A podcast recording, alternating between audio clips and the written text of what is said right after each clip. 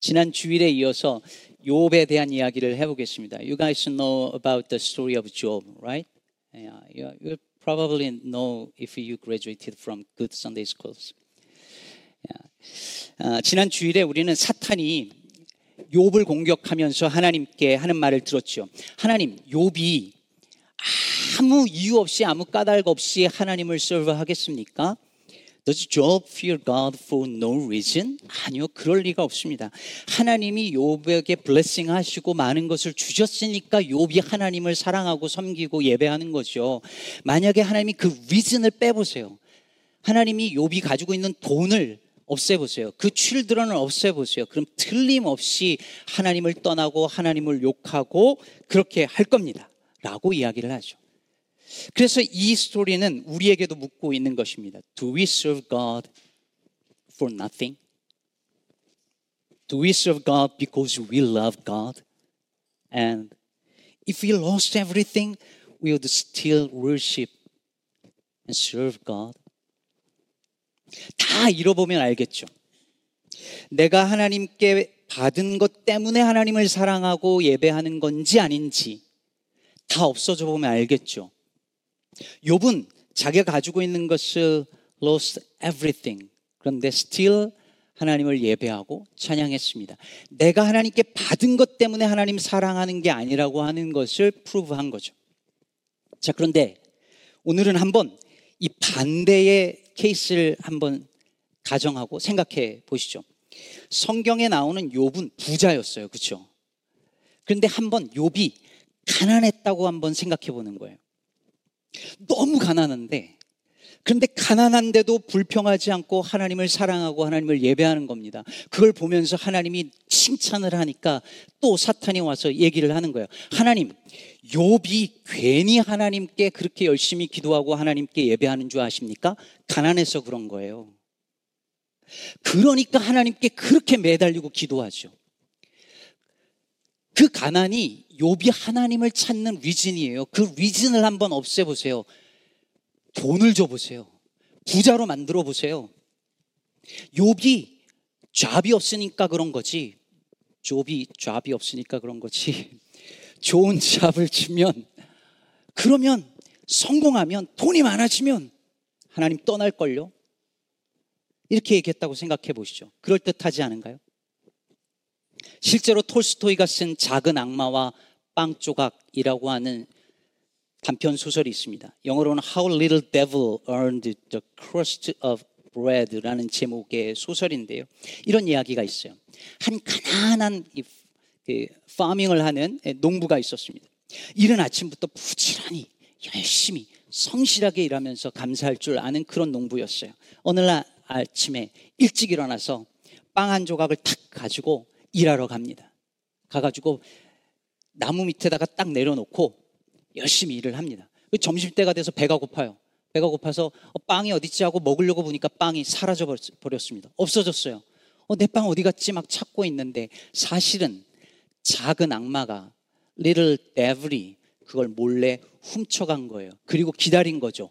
빵이 없어진 것을 본 이 작은 아, 이 가난한 농부가 욕을 하면서 누가 내 거 가져갔느냐고 하면서 불평하고 원망하고 하는 욕하는 것을 익스펙트하고 딱 보고 있는데 이 농부가 어, 내 빵 어디 갔지? 에휴, 뭐 굶는다고 죽기야 하겠어? 누가 정말 필요하니까 가져갔겠지. 라고 말하는 거예요. 그걸 본 이 작은 악마가 너무 낙심하고 너무 화가 났습니다. 그리고 자기 대왕 악마에게 이거를 보고합니다. 그랬더니 대왕 악마가 화가 나가지고선 막 소리를 지르면서 너 당장 가서 그 농부를 이기고 돌아오지 못하면 너 큰 벌을 받을 것이다 라고 얘기를 합니다. 그래서 이 작은 악마가 다시 돌아와서 이제 계획을 바꿉니다. 이 작은 악마가 아주 성실한 월커로 일꾼으로 변장을 해서 그 농부 밑에 들어가서 일을 합니다. 얼마나 열심히 일을 하는지 모릅니다. 그러면서 이 농부를 도와줍니다. 어떻게 도와주냐면 농사를 하는데 정말 많은 곡식을 얻을 수 있는 비결을 다 알려주는 거예요. 그래서 농사를 지을 때마다 곡식이 늘어납니다. 곡식이 얼마나 늘어나는지 주체할 수 없을 정도가 됐습니다. 부자가 된 것이죠.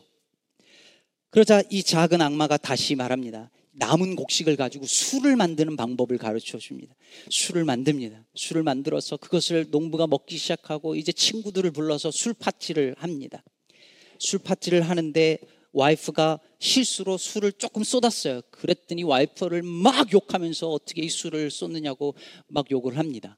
아까 내 빵 누가 가져갔어도 필요하니까 누가 가져갔겠지 했던 그 사람이 바뀌어버린 거죠. 그리고 그 술 파티는 거기 모인, 모인 모든 사람들이 서로 욕을 하고 싸우면서 마치 짐승들처럼 변해가는 장면이 나옵니다. 이것을 본 대왕 악마가 너무 좋아하면서 너 어떻게 했냐? 라고 물어봅니다. 그때 이 작은 악마가 대답합니다. The only thing I did was to give him more bread than he needed. 제가 한 거는 그저 농부가 필요한 것 이상의 곡식을 갖게 한 것 뿐입니다. 이 이야기에서 작은 악마는 말합니다. 사람의 몸속에 원래 짐승의 피가 흐르는데 이게 숨겨져 있다가 필요한 것 이상을 더 갖게 되고 그걸 가지고 쾌락을 즐기다 보면 그 짐승의 피들이 솟구쳐 나온다고 말이죠. 사랑하는 여러분, 누군가 우리가 정말 누군가가 정말 하나님을 까닭 없이 no reason으로 사랑하는지 아는지 알려면 방법이 있죠. 첫 번째는 그가 가지고 있는 것을 빼서 보면 알 수 있습니다. 다른 방법도 있습니다. 그에게 없는 것을 줘보는 겁니다. 병들고 약할 때 하나님께 매달려서 정말 기도하던 그 사람이 병이 낫고 건강해졌을 때에 여전히 하나님께 기도하는 것을 쉬지 않고 살아갈까요? 아니면 아프던 시절을 잊어버리고 살아갈까요? 항상 실패하고 좌절하면서 하나님께 겸손하게 예배하던 그 사람이 이제 성공하게 되었을 그때에 여전히 겸손하게 예배하며 섬기며 살아가게 될까요? 아니면 성공해서 바쁘다는 이유로 예배를 소홀하게 될까요? 언젠가도 한번 나눈 것 같은데요. 21년 전에 미국에 처음 도착해서 뉴저지에 있는 신학교 기숙사 돌바닥이었습니다. 지금도 생각할 때마다 회개하는 바 대한항공에서 몰래 가져온 그 담요 이렇게 깔고 죄송합니다 주님 깔고 간절한 마음으로 우리 두 와이프와 둘이 그렇게 하나님 앞에 기도하던 그때를 기억합니다. 그러다가 위층에 있던 어떤 목사님이 매트리스 한 장 줘가지고 그거에 우리 둘이 신혼부부 때 꼭 끌어안고 그것도 감사했던 기억 그리고 침대가 들어오는 날 얼마나 좋았는지 신학교 기숙사에 베드룸에 베스트업이 없었어요. 뭐, 뭐 대부분 없습니다. 근데 한 사람도 들어가서 샤워하기 어려운 그곳에서 저희 아들하고 딸 거기서 목욕을 시키면서 하, 베스트업이 있으면 얼마나 좋을까. 욕조가 있으면 얼마나 좋을까라는 생각을 했습니다. 피곤하게 공부하고 돌아와가지고 따뜻한 물 틀어놓고 거기에 누울 수 있으면 정말 얼마나 좋을까 생각했습니다. 그리고 베스트업이 있는 그 집에 처음으로 이사 가는 날 정말 물 틀어놓고 얼마나 좋았는지 모릅니다. 근데 요즘 아무리 뜨거운 물을 틀어놓고 해도 그 감사가 제 안에서 잘 나오지 않습니다. 침대 따뜻하게 해놓고 자면서도 그때 그 감사가 잘 나오지 않습니다. 그렇다면 여러분, 우리의 부족한 것들이 다 채워지는 것이 과연 정말 축복일까요? 이게 있으면 좋겠다고 바라는 그것이 정말 다 이루어지는 것이 정말 blessing일까요? 내가 가진 것으로 인해서 내가 성취한 그것으로 인해서 하나님을 멀리하게 된다면 그것은 복이 아닐 것입니다. 오히려 내가 없는 것으로 인하여서 하나님께 감사하며 나아가며 기도할 수 있다면 그게 복일 것입니다. 사랑하는 여러분, 오늘 설교 제목이 주신이와 거두신 이입니다. 주신이와 거두신 이는 이는 동일한 같은 하나님입니다. 욥은 주신 하나님께 찬양하고 거두어 가시는 하나님께도 찬송했습니다. 주시는 하나님께만 찬송한 것이 아니었습니다. 주시는 하나님만 찬양하고 거두어 가시는 하나님은 비난할 수 없었습니다. 저는 솔직히 말씀드려 이 상황에서 하나님을 찬양하는 욥을 잘 이해하지 못합니다. 공감하기 어렵습니다. 제 신앙이 아직 거기까지 되지 못하기 때문인지도 모르겠습니다.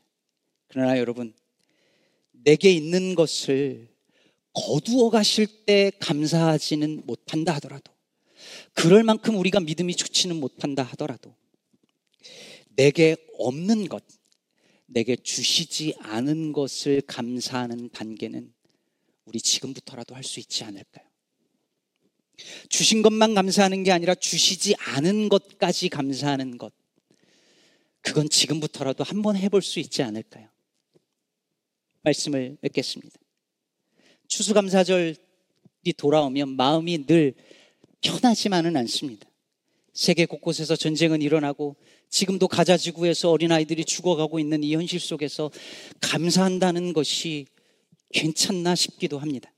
그러나 생각해 보면 세상이 이렇게 된 것은 세상이 이렇게까지 된 것은 결국 주어진 것에 감사할 줄 모르고 도무지 이너프하다고 이 정도면 됐다고 만족할 줄 모르고 어떻게든 없는 건 가져야지 속이 풀리고 내가 성취하지 못한 건 어떻게든 성취해야지 그래야 만족하는 인간들의 욕심 때문 아닐까요? 그렇다면 여전히 감사는 세상을 이기는 힘이 될 수 있을 것입니다. 서로 더 가지려고, 서로 더 이기려고 애쓰는 이 사회 속에서 주신 것과 주시지 않은 것 모두를 다 감사하면서 살아가는 저와 여러분을 통해 우리의 삶에, 우리 주변에 작은 변화가 일어나게 되기를 믿고 축복합니다.